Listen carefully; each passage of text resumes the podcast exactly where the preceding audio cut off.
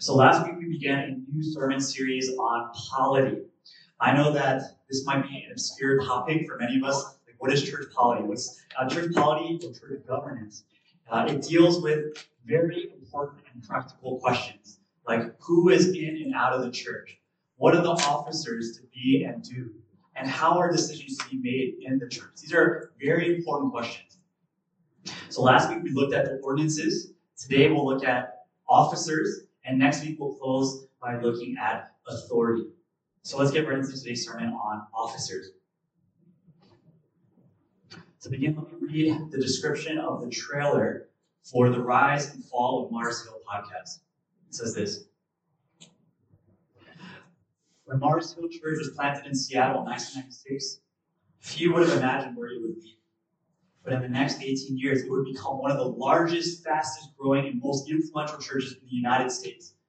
Controversy plagued the church, though, due in no small part to the lightning rod personality at its helm, Mark Driscoll. By 2014, the church had grown to 15,000 people in 15 locations.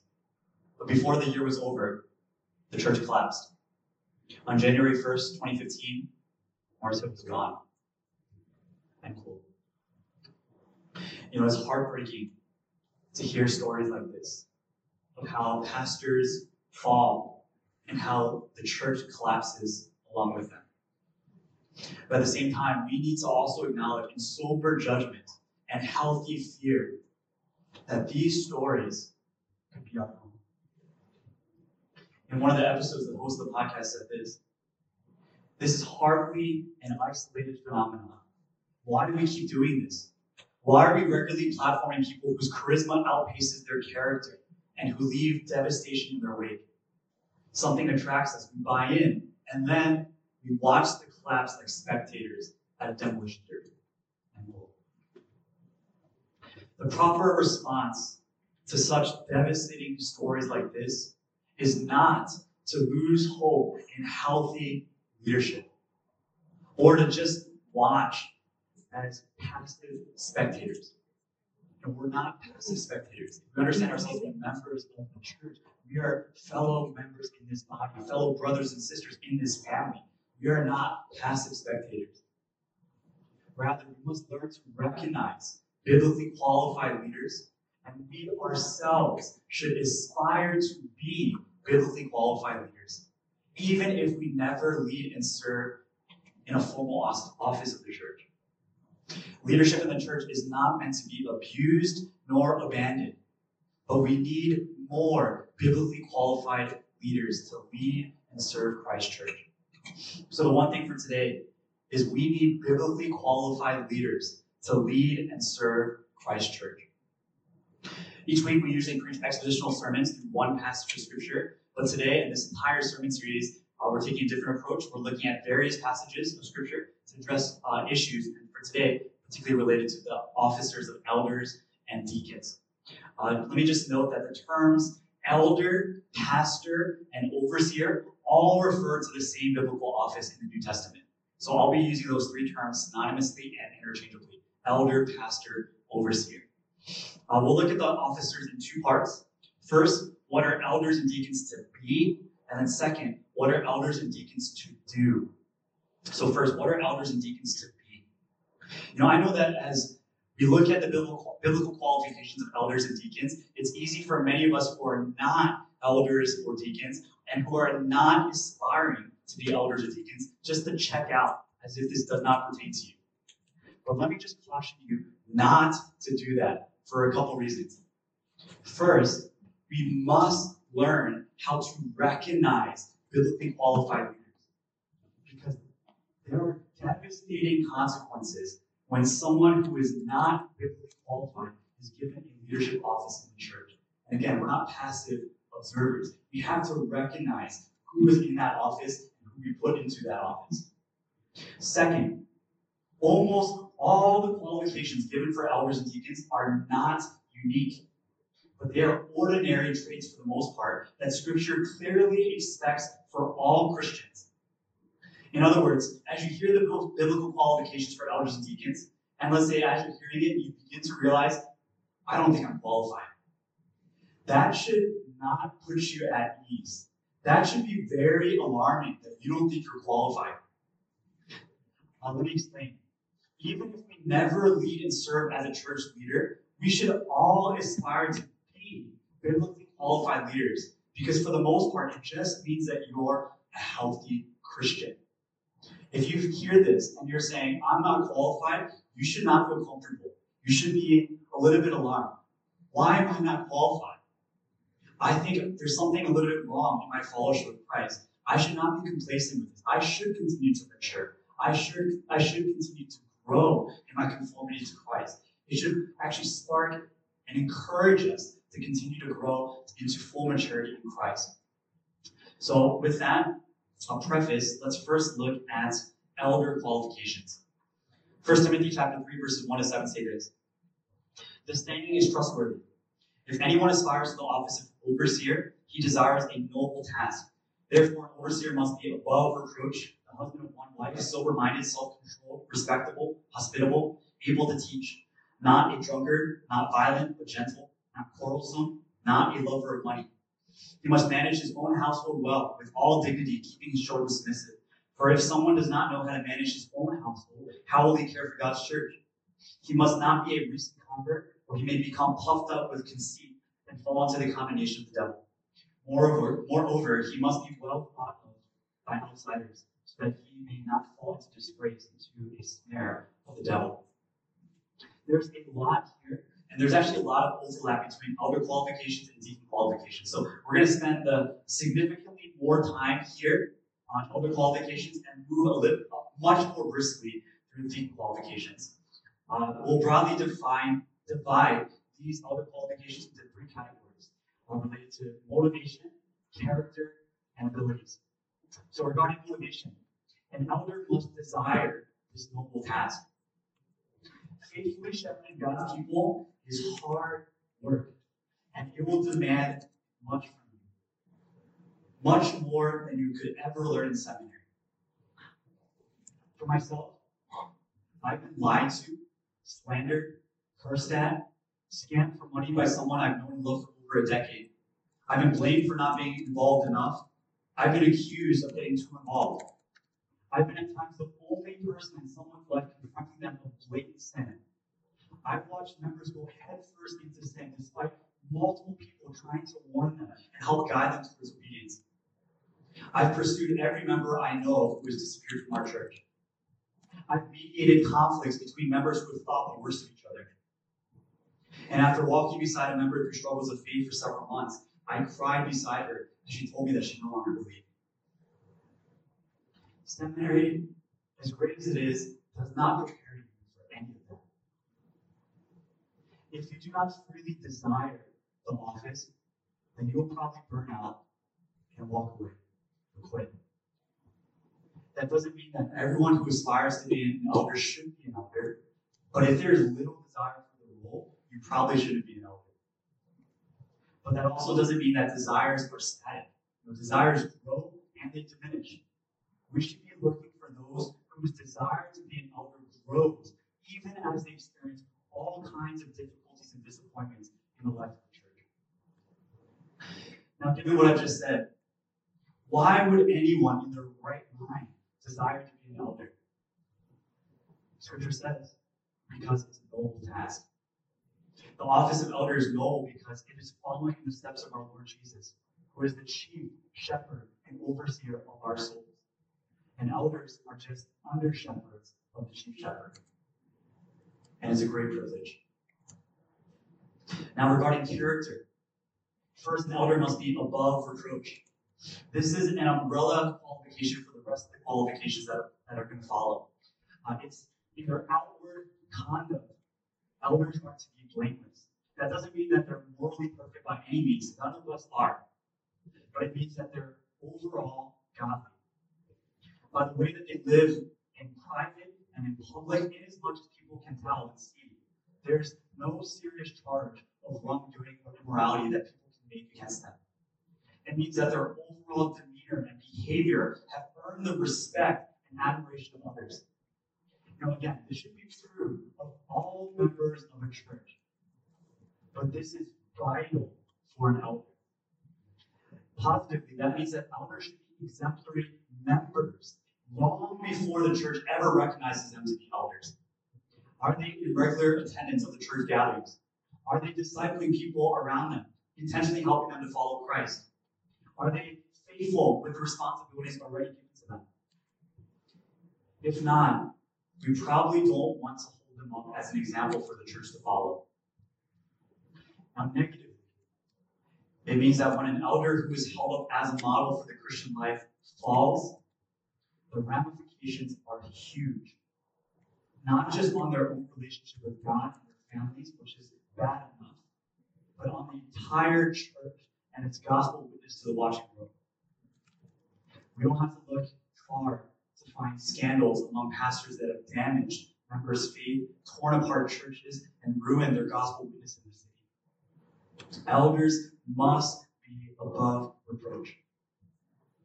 So, would any of your family members, friends, coworkers, classmates, would they be surprised if they heard that you were a leader in the church?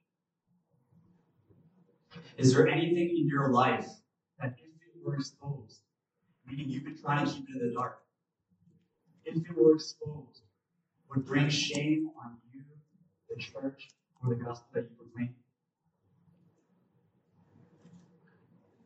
I'll just let us ponder that. Second, an elder must be a one woman man. That's a literal translation of the phrase the husband of one wife, a one woman man. This does not prohibit single men from being elders. It just means that all sexual activity was designed by God to be enjoyed only in an exclusive covenantal marriage relationship with one spouse. That means that any sexual act that is meant to be experienced only in that marriage context is forbidden or prohibited outside that marriage context. Now, I know that this text is referring specifically to men, but again, especially in terms of character, these qualifications are marks of a healthy Christian, whether you're male or female. And I know that this struggle of sexual lust is not only a struggle for men, but also for women. So even though I'm going to be unpacking this section for men, if you're a woman, please do not check out. These principles still pertain to you on a character level just as much as it pertains to the men. Now, sexual lust should never be thought of in a vacuum. It's not just an isolated thing. There's always a context for it. Lust always has the context of marriage. Marriage is always in view when you think about lust. That means that you're not a one woman man if you watch images of sexually revealing women with lustful intent, because those desires are meant only to be aroused and pursued in the context of marriage. You're not a one woman man if you physically stimulate yourself, even with no images in your mind, because that sexual activity was designed to be enjoyed in the context of marriage, not selfishly by yourself. You're not a one woman man if you're touching or being touched in a sexual way that should only be experienced in the context of marriage. It doesn't matter if your wife, your pastor, your parents, or your friend says it's okay. God says it's not okay. But why is that? Why are these things sinful outside the context of marriage? Because scripture says that marriage was designed by God to reflect his relationship with his people. Christ is the husband, the church is the bride. So when we look lustfully at women who are not our spouse, we lie about the relationship that exists between Christ and the church. When we selfishly stimulate ourselves or others rather than mutually enjoying such sexual experiences with our spouses only, we lie about the relationship that exists between Christ and the church. And when we do such things, we basically say that we are not in a special, exclusive, covenantal, loving relationship with Christ. Rather, we say that we are in a casual, open, non committal, self seeking relationship with Christ, where He's just an add on to our lives in as much as He suits our desires. But it's totally fine to selfishly satisfy our own desires in any other way too. And if you're a believer in Jesus Christ, you should know how distorted of a lie that is. That is not the gospel. No, don't misunderstand me though. I don't believe I'm being any harder on sin than the, the Bible is. The Bible says sin deserves death, hell, actually. That's why Christ went to the cross to take hell upon himself, because that's what we deserve for our sins. I don't think I'm taking sin so hard, so hard or so seriously, more seriously than the Bible does. And if we just kind of just let it slide, it's minor, it's nothing. It's just a little slip up here and there. I don't think quite understand the cross. You know, my purpose is not to make you feel guilty or condemned. And I don't think that's what the Bible's doing either. There is grace, there is resurrection, there is sanctification, there is glorification, there is so much more to come. And yet we've kind of shoved that all aside and said, this is enough. This is all the gospel I need. I don't want any of that other stuff. And we just rob ourselves We actually the life that Christ would have us to live. I'm not saying this to make us feel guilty or condemned, but I'm saying these things to awaken our sensitivity to sin that might have become so dull or hardened or callous because we've been living in it over and over and over again, excusing ourselves, convincing ourselves, rationalizing that it's no big deal. And I want to awaken our sensitivity to sin again and help us to recognize how much it distorts our functional understanding of the gospel itself. It's only when we can see sin as utterly sinful that we can begin to truly repent beyond the surface consequences, but at the root level of our hearts. And it's only then that we can truly experience grace, full grace, not just declared righteous, but grace that makes us more righteous, grace that makes us experience greater satisfaction than anything else in this world. A transformed life in Christ that's not possible unless we see sin for what it is first and repent of that. I want us to experience a full life in Christ. I desperately want that for us, not just to play church, play Christian here and there in our lives, but I want Christ to be our all in all. I want us to fear for the state of our soul more than we fear for any potential consequences that may or may not be experienced. The gospel tells us that we're all created by God and accountable to Him, yet we've all sinned against Him and rightfully deserve His wrath.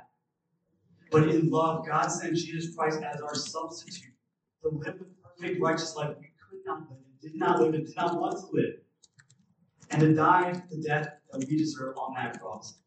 So that now, if we repent of our sins and believe in the resurrected Christ as Lord and Savior, we are declared righteous in God's sight. We are being progressively made more righteous in our lives, and we will one day be completely righteous and glorified with our Lord. That's the hope of the gospel message, the full story. In other words, the gospel tells us that God is not surprised by our sin. You might be surprised by how sinful you are, but God is not. Other people might be surprised by how sinful you are. God is not. He knew all our past, present, and future sins. He knew how sinful we were, how sinful we are, and how sinful we will continue to be. And yet, while we're still sinners, Christ died for us. He is not surprised, and he still chose to go to the cross for you, for me, for anyone who would turn to him in faith. Scripture gives us numerous examples of how our God is a God who saves murderers. Just let that soak in. Why do you think God gives us these examples in Scripture? These are the kinds of people that He saves murderers, adulterers, cowards, liars, hypocrites, prostitutes. That's our God.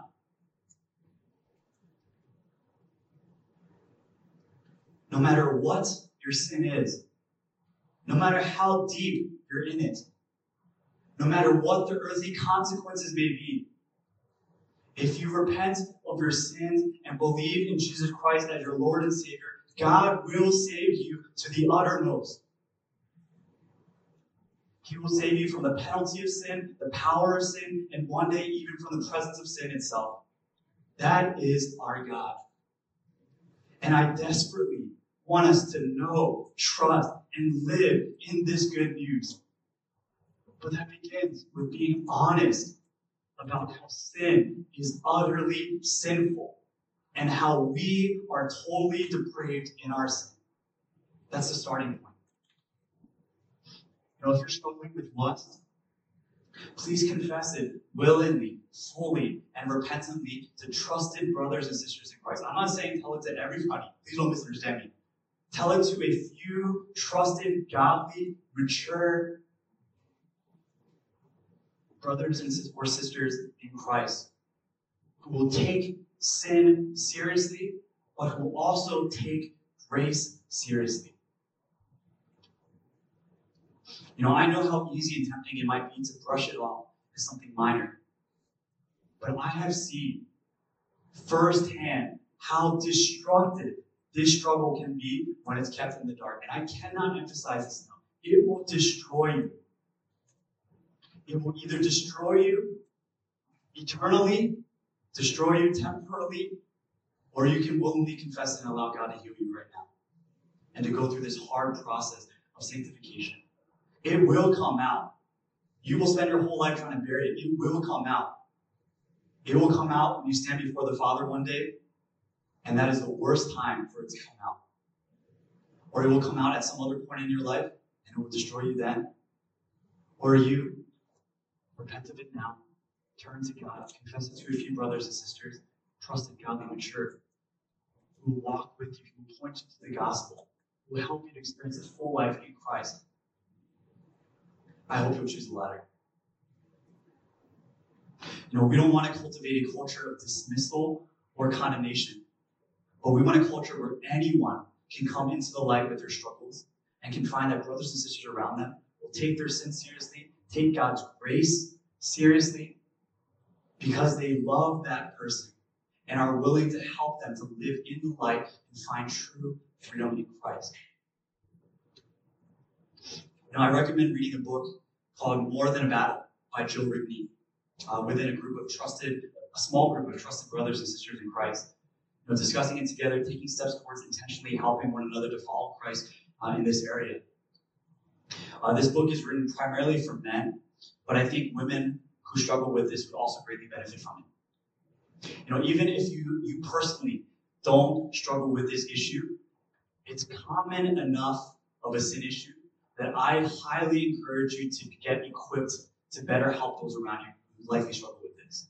So that when they share with you, hopefully they, they trust you enough to do so, that you actually will know how to respond in helpful, godly manners. So that's one woman man. Third, an elder must be sober minded, self controlled, and respectable. The word sober minded can also be translated as temperate or vigilant. It's the idea of being watchful and cautious of himself. He does not give in to unchecked passions or emotions. You know, don't mistake this for lack of authenticity or being real. You know, it's not it's not being real just do whatever you feel like it in the moment. This is about being wise. Simply put, it's foolish to live in such a way where you're just blindly following your passions from moment to moment. We know what that looks like if you just look at children. And I don't think any of us want to be like that. They're hard to be around. I love children, so don't, don't mistake that. You know, we're called to be self-controlled and respectable. Anyone who lashes out in anger, anyone who doesn't bridle their tongue, but just says whatever comes to mind without any consideration for how it affects other people, anyone who indulges himself in the latest trends, Netflix, games, shopping, pornography, alcohol, drugs, or any other addictive behavior is not sober minded, self controlled, respectable. Again, that doesn't mean that Christians don't struggle with these things. So please don't misunderstand me. We do. We struggle. We all struggle with these things. And in Christ, we trust that He is progressively sanctifying us more and more into His likeness. But in order for someone to be an elder, he must be sanctified to the point where he is not just foolishly following whatever he thinks he feels in the moment, but he wisely keeps his passions in check so that he can conduct himself in a wise, loving, and respectable manner. Fourth, an elder must be hospitable. Hospitality doesn't necessarily mean that we host a lot of gatherings in our home, even though that, that could be the case. To be hospitable literally means to be a lover of strangers. That could mean greeting newcomers, building relationships with those who are different than you, generously supporting those who are in need, or sharing openly and inviting people into your life. But the key is that you do this for people regardless if they reciprocate. There's nothing special about loving people who love you back in return. But it's commendable when you love those who may not love you back in return. And that's the risk of loving strangers. You just don't know how they're going to respond. You don't know if they're going to reciprocate or not. You put yourself out there in a vulnerable position and you don't know what's going to happen. But you do know that being hospitable is a way to tangibly share the love of Christ. And that should be all the motivation you need. So after Sunday celebration, during life, other informal contexts, let's take bold steps to love those who are love, love those who are strangers to us, or to love those who might feel like strangers um, in a group setting. Fifth, an elder must be sober, gentle, and peacemaking. In the text, these are all stated negatively not a drunkard, not violent, not quarrelsome. You can say that these are negatively stating what was said earlier positively, as being sober minded, self controlled, and respectable. I'm just going to focus on not being quarrelsome, or to say it positively, he's peacemaking. He can discern what hills to die on and what hills are just foolish, ignorant controversies that he shouldn't get sucked into. He doesn't breed quarrels, but he brings peace to them. He's kind to everyone, teaches patiently, corrects with gentleness, and hope that God would be the one to grant repentance, faith, and knowledge of the truth. Now think about yourself. Would you say that that describes you? Do you do everything you can to maintain unity in the church? Or do you just add fuel to the fire? Do you just vent out all of your complaints unchecked, not worrying about the consequences that causes to the whole body? Six, an elder must not be a lover of money. Just like all Christians, elders should be free from greed and love for money, for the love of money is a root of all kinds of evils.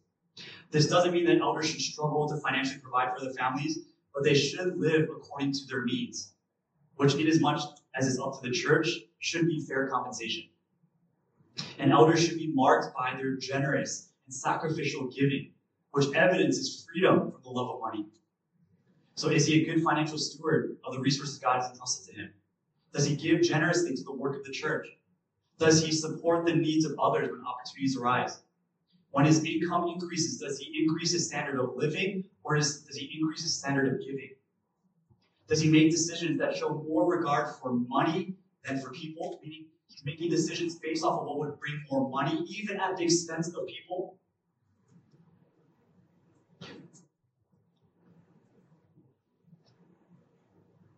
So that's not a lover of money. Seven, an elder must be mature and humble. No, this is not necessarily just a matter of time and age. You can be old and foolish, and you can be young and wise. Rather, this is a matter of spiritual maturity. And do not mistake giftedness for maturity. There are exceptionally gifted children who finish university before their teenage years even begin but that does not mean that they're ready to be parents. In the same way, there are exceptionally gifted preachers and teachers and communicators and leaders and managers. But that does not mean that they have the spiritual maturity necessary to be a good pastor. In fact, we would be wise to recognize a less gifted preacher and teacher, as important as that is, for a pastor who has the spiritual maturity to bear the weight pastoral responsibilities. All of them, not just preaching and teaching. A man may be a successful entrepreneur and businessman, but be a terrible father, terrible husband. A man may be a less successful worker in the eyes of this world, but be a model father, a model husband. Don't be captivated by giftedness, but learn to recognize true spiritual maturity. And one of the biggest markers of that is humility. In fact, that's the rationale that's given here in Scripture.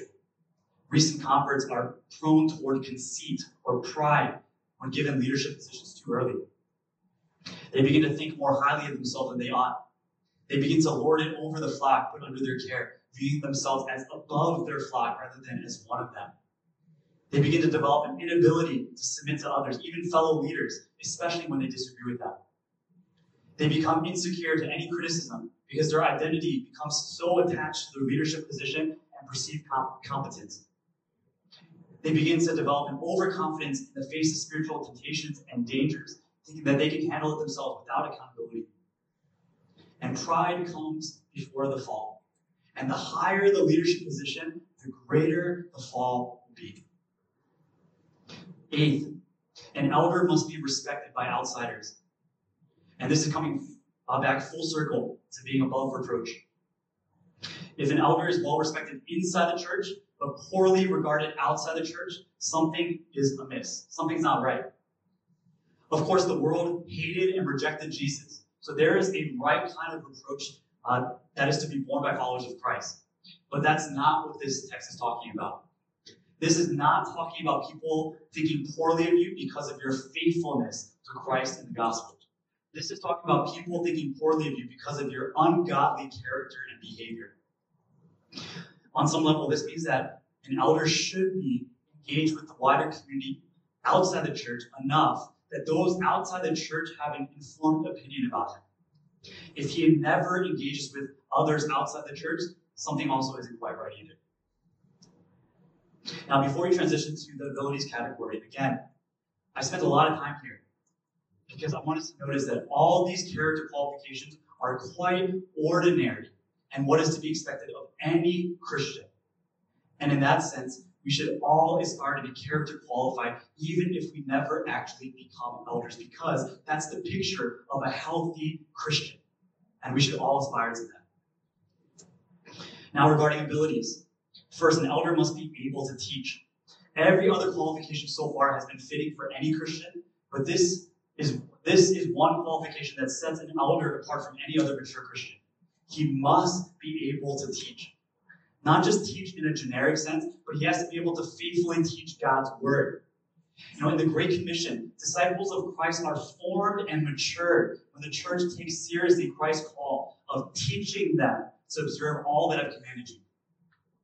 Faithfully teaching God's word is central to Christian discipleship and the mission of the church. So elders must be able to teach God's word with clarity, coherence, and fruitfulness. That means both being able to give instruction in sound doctrine and being able to defend it against false teaching. That doesn't necessarily mean that he needs to be a gifted preacher per se, but teaching can be exhibited in large group gatherings, small group gatherings, one on one settings. It can be in the form of sermons, classes, or counseling. The main point is that he is faith, that he faithfully understands and wields God's word in a way that is clear, true, and edifying to others. But that begins, of course, with being teachable himself, humbly and joyfully receiving the ministry of God's word from others, other teachers, other faithful teachers. Second, an elder must be a leader at home. If a man is not a good husband or father, he will not be a good elder. Because if he does not know how to manage his own household, how will he manage the household of God?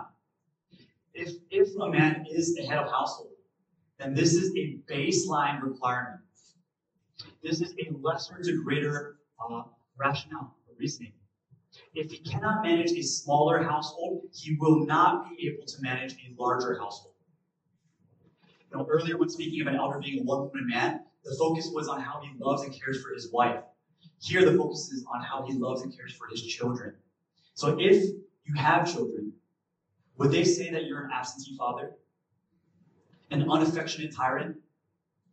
Who just see them as obstacles or hindrances to the rest of your life? Or would they say that you're someone who exemplifies healthy authority in the home? And they love you. They willingly submit to you. Is your household one of law without grace?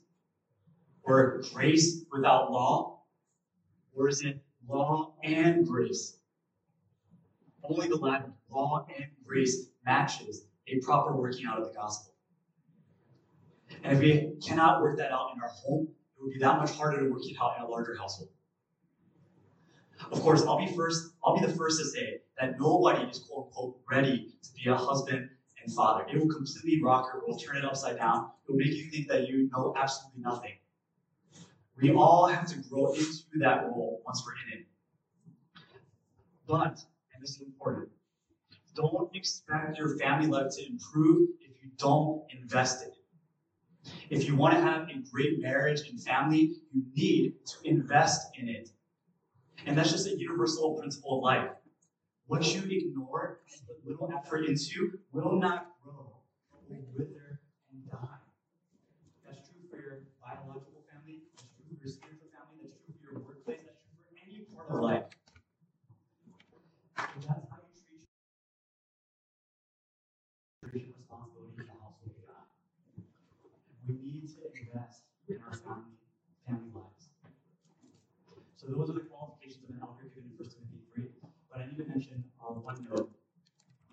Scripture is very clear that the office of elder is only open to biblically qualified men.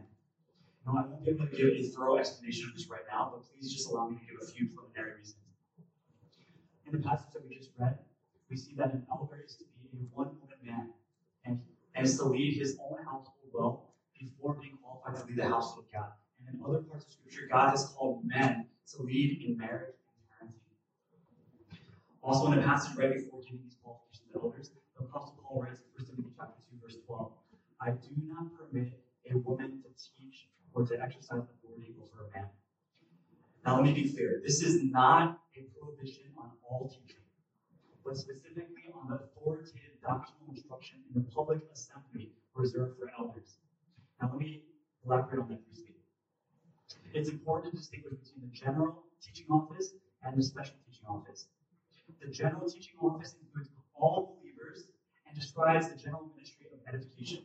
So, for example, all believers are commanded to let the word of Christ dwell in you richly, teaching and admonishing one another in all wisdom, singing psalms and hymns, spiritual songs with thankfulness in your hearts to God. This was actually our theme verse for last year, Reverberate, because it applies to the whole church, men and women, male or female, all believers. We have this teaching office. It's the general teaching office. But the special teaching office is reserved only for biblically qualified elders, whom God equips and whom He calls His church to recognize, obey, and submit to. The office of an elder is a leadership position of authority. So when it says that women are not permitted to teach or exercise authority over men, it's best understood within the context of public worship and in reference to the special teaching office of elder in the local church, not as an absolute gender distinction. That's not the primary context that it's talking about. So, brothers, men, if a sister in Christ pulls you aside to teach or admonish you regarding something in your life, they are obeying Colossians chapter 3, verse 16, the general office of teaching that we all hold as believers. And you would be wise to listen humbly and learn from them. Do not pull out 1 Timothy 2.12, which is regarding the special office of teaching, as an excuse not to listen to your godly sisters. That's a misuse of scriptures. That's disrespectful to your sister. And that's detrimental to your own spiritual well being. Now, to be clear, men and women are equally created in the image of God, and they have equal dignity, value, and standing. But they are still nonetheless created differently by God's good design. Both men and women are co heirs of the grace of life, who together reflect in a complementary way the beauty of the image of God. The image of God is not just a one a one lane thing. It's two working in tandem together. You see the beauty of that interaction. You see the image of God.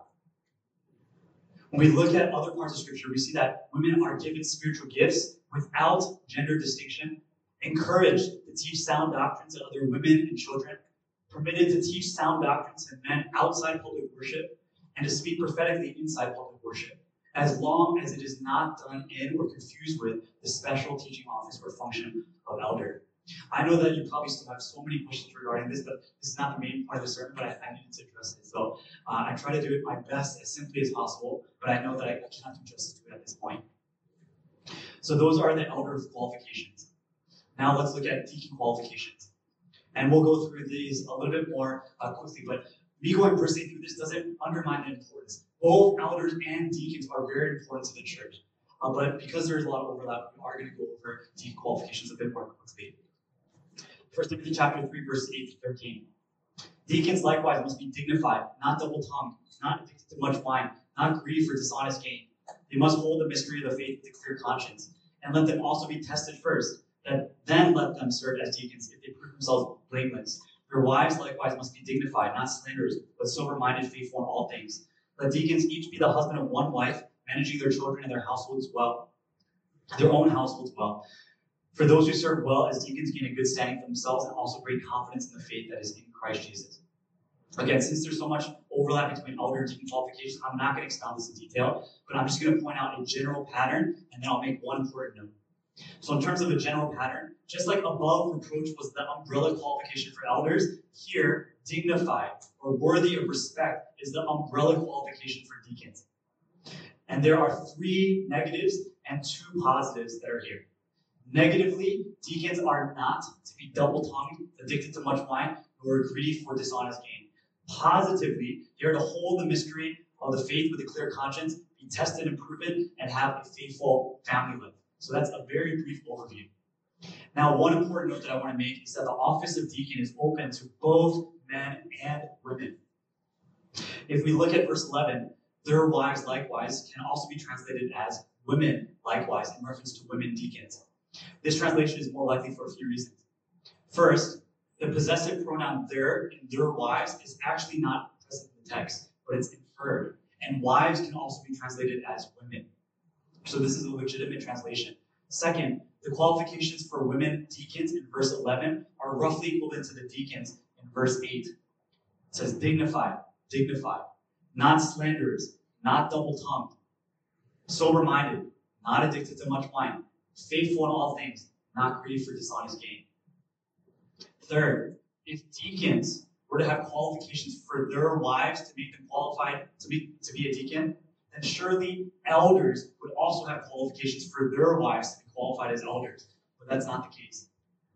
Fourth, negatively speaking, Scripture nowhere prohibits women deacons as it does women elders. There is no version for deacons as there uh, of First First Timothy uh, two twelve uh, as there is for elders. And fifth, positive, positively speaking, a woman named Phoebe is called a deaconess in Romans chapter 16, verse 1. So those are a brief overview of qualifications.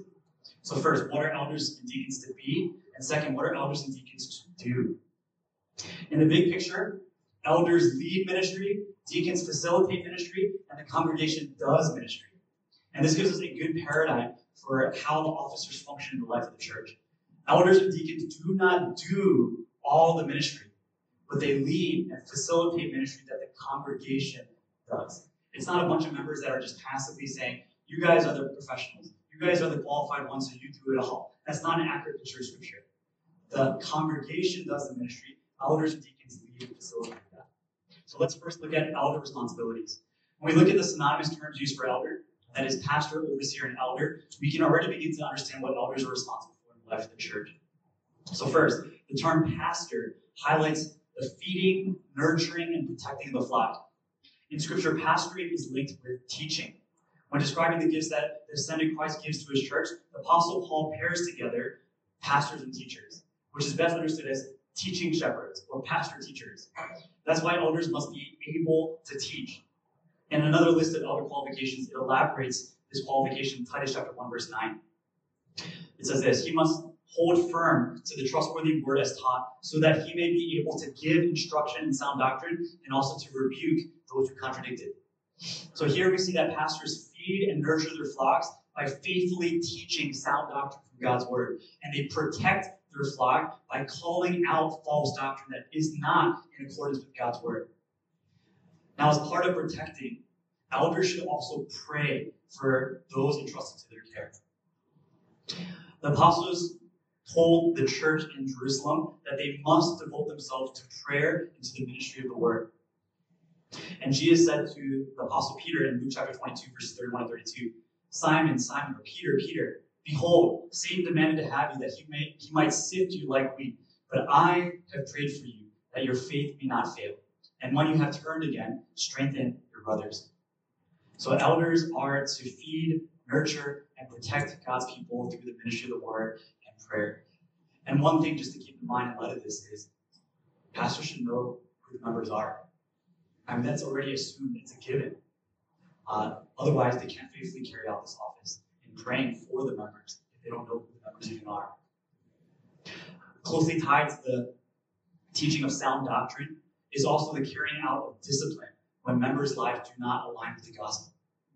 Uh, for God's word is profitable for teaching, for reproof, for correction, and for training in righteousness, that the man of God may be complete, equipped for every good. So God's word is not just for teaching, but also for correction, discipline. While church discipline is the work of the entire church, pastors must, must teach and lead the church in the healthy practice of church discipline. So that's pastor. Second, the term overseer highlights the leadership and direction for the church. Overseers have governing or ruling authority. The Greeks used this term to define an office that had superintending functions, whether in a political or religious uh, context. And it implied that they would care for or watch over others, especially those in need. It was a title given to state officials who acted as supervisors uh, in maintaining public order. Hebrews chapter 13, verse 17 says this Obey your leaders and submit to them, for they are keeping watch over your souls as those who will have to give an account. Let them do this with joy and not with groaning, for that would be of no advantage to you. Elders are called to keep watch over the souls of those entrusted to their care. And I just said this, I'll say it again. Pastors need to know their members. They don't have to know every single detail about them, but at the very least, they should know who they are. They should be praying for them. They should know something about, about their lives and what they're going through as best as possible within capacity. In this way, just as Christ is called the chief shepherd and overseer of your soul, elders are called to be under shepherds and under overseers of their members' souls and the authoritative office entrusted to them. Since the elders are given this leadership oversight, they're called to direct the affairs of the church well for the good of the members. And they will one day stand before God to give an account for how they carried out their responsibility. And that is a weight that elders should feel. I will stand before God to give an account of how I pastored his flock.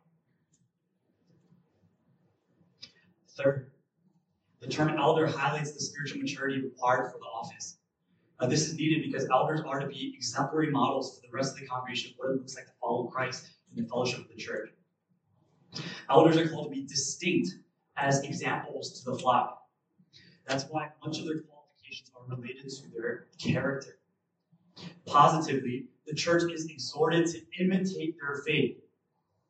But negatively, later in 1 Timothy, elders are to be publicly admonished and possibly even removed from office if they persist in sin, in order to serve as a negative example to the rest of the congregation. So, either way, one way or another, elders are going to serve as an example, either positively or negatively. Just like parents, either way, they're going to serve as an example, whether they want to or not, because they are in that office. They're either going to be positive examples or negative ones, but they cannot help but to be examples.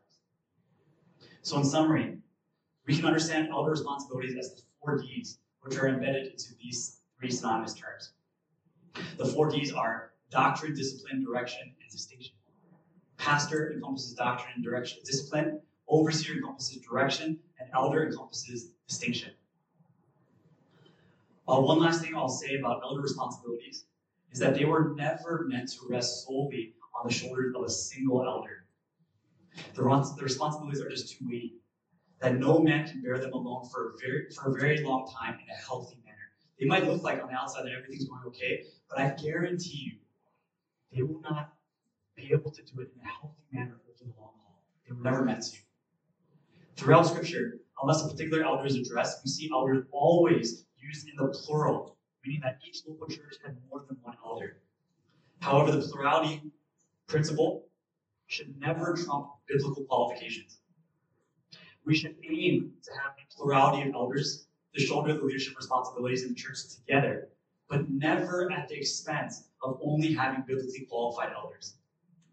It's better to have one biblically qualified elder, as hard as that is, than to have three biblically unqualified elders who would destroy the church. Hard, very hard versus destroy the church. You pick very hard.